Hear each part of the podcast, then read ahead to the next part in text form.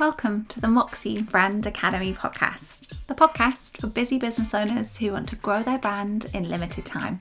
Weekly bite sized episodes will help you market your brand like an expert. I'm your host, Claire Coupland, online growth mentor and lover of all things technical.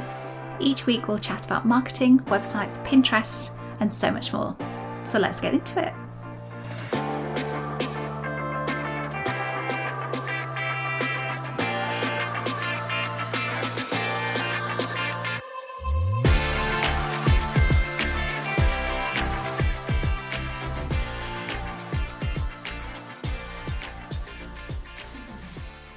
Hello, welcome to this week's episode. You might have just heard the new intro, so we thought we'd have a new intro because, well, we've been going for over six months now and kind of thought it was time.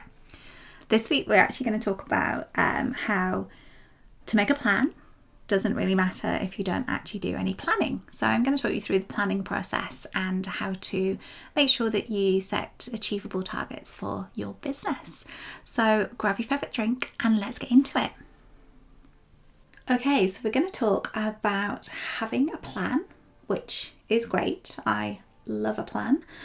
And then using it for planning. There's a very famous quote by Eisenhower which says, Having a plan is nothing, but planning is everything. I mean, I think I've completely um, done that no service. There's various versions of that quote flying around the internet, but that is the gist of what he said. And I kind of saw that and thought, yeah, that is really quite correct. You can have this great plan to grow your business, but if you don't do the planning and put the steps in and think about what that means, then you're going to really struggle to actually take any action. So, taking action is actually the thing that's going to get you the end result, finding a way to achieve the things that you need to put in place in order to get that plan implemented is definitely the way forward. So, we talk about kind of goal setting and target setting and intention setting and all of those things that help us to move forward quite a lot. And it's something I'm a big fan of. I think I've used it throughout most of my uh, career from being in retail, setting targets for staff to improve and develop their profession so that they can then move on to better jobs and mentoring them through that process. And then also using it in teaching with students and staff, so helping staff by mentoring them to achieve certain goals that they've put in place in order to grow their career, reflect on their career, and basically improve and achieve things that will make them either a qualified teacher or just generally improve their practice. So using that target setting in in that way throughout my career has meant that it's come through with me into my business and it's something I do very regularly. I think about what I'd like to do next and I think about the steps that I'm going to have to do in order to achieve that and then I kind of plan the whole thing out, the planning process, so to speak, and break that down into weekly tasks. So it becomes something that is achievable very easily as opposed to thinking about, right, I'd like to develop a new product this year you're going to find it really difficult to put the steps in place if you think about it like that. But if you think about what the product is and then start breaking down the steps that it takes to develop a new product and putting those into weekly action points or chunking it down, as it's known, into steps, then you will actually start to see that by taking small actions every week, you achieve that bigger target. So, the process that I go through as a business owner, I start the process at the beginning of the year, like most people um, it can be done at any point. So if you're sat here thinking, oh, I haven't done that this year, don't wait for January. You can start achieving some things now. There's still six weeks left of this year, seven maybe. So there's still time to achieve something that could mean you're in a very different place by 2021. So I definitely would say don't limit your kind of target setting to certain times of the year. I think it can be done any time. But usually I will sit down in January and do a massive reflection session for me, reflection was a huge part of becoming a better teacher. Being able to think about what I'd delivered, what I've said, what I'd achieved with my students, and then think about how I can improve it for next time was something I did after every lesson. Something that we were instructed, taught to do when we were learning to be a teacher. Basically, the idea that you're never finished. You know, you're never going to be this perfect teacher. You're always going to need to learn more things. You're always going to need to improve your practice. You're always going to need to do continual professional development. So, reflecting became a massive part of my process. And again, I've brought that through. So, I'd start my target setting process with a huge reflection session. What went really well? What did I enjoy? What did I learn? What challenges did I face? How did I overcome them? What things would I like to keep for the year forward? What things do I want to drop? So what's not working for me and what or what do I not enjoy? That the you know the enjoyment part of thing for me is a very big thing. If you're not enjoying doing something, don't do it because unless it's going to cause you a massive issue, it's not going to actually cause you any massive benefit either because the joy that you get from doing something you like means that you give more to it, you're better at it, you basically enjoy it more and do better. But if you're kind of in a I don't enjoy this, it takes you longer because you drag your heels on doing it, in my experience. You don't want to give it your all, so you probably don't, even though you're professional, you probably don't give it your all. And it's just not a nice mindset to be in that kind of I've got to do this. It's not serving me anything. I've just got to do it now. I understand sometimes you have to do the things you don't want to do, and we're all grown ups and we can do that. But if you can let something go that's giving you no joy, then do. So that would be the reflection setting process, kind of really assessing what's going on. Then I'd look at the numbers, so I'd look at the data that I had on my business, I'd look at the finances, I'd look at everything that I had, everything I had recorded. And then I would think about what I would like to achieve in terms of the data next. So that would be where I'd start with the target, goal, intention setting, however you'd like to call it. And I would think about so this time next year, I want to be sat here reflecting, and these are the kind of things I want to be thinking about. What do I want to be reflecting on next year? I want to have seen this kind of growth here, and I've got an episode next week coming up about growth, celebration, achievement, small wins. So I want to be seeing this kind of growth here and not this kind of growth there and that maybe is an area for me to maybe stop focusing on and I'll concentrate on that one that I want to see growth in. And very suddenly you can start to see where you can put your focus and where you can kind of lose your focus. And we all know that where focus goes, energy flows. I love that saying. Um, so if you put your focus on something, you will find that your energy will go around it and it will improve. Whereas if you take your foot off something, then you're more likely Whereas if you forget about something or remove your focus from it, you're more likely to kind of dwindle out or just generally stop if you decide to do that. So once I'd done all the numbers and looked at kind of where I thought my business would go in that sense and where it might grow in that sense, I'd then start to think about where I wanted to go as a person. So what was the next steps for me? Where could I see myself going in terms of um, my individual growth, my need for CPD, my need for self improvement, my general moving forward, and I think about myself as a person. And I think that's quite important. We so often think about our businesses as our business, but actually, we're the person running it, we're the person that's decided to run it for whatever motivation that it was. So for me, it was freedom, it was creativity, it was, you know, that sense of helping and, and that purpose. And I will then think about those things from a personal point of view as well as from a business point of view because if you're not happy running your business because it's not quite aligned with what you initially set out, again, there's going to be some conflict there. So it's really important to just reassess those things.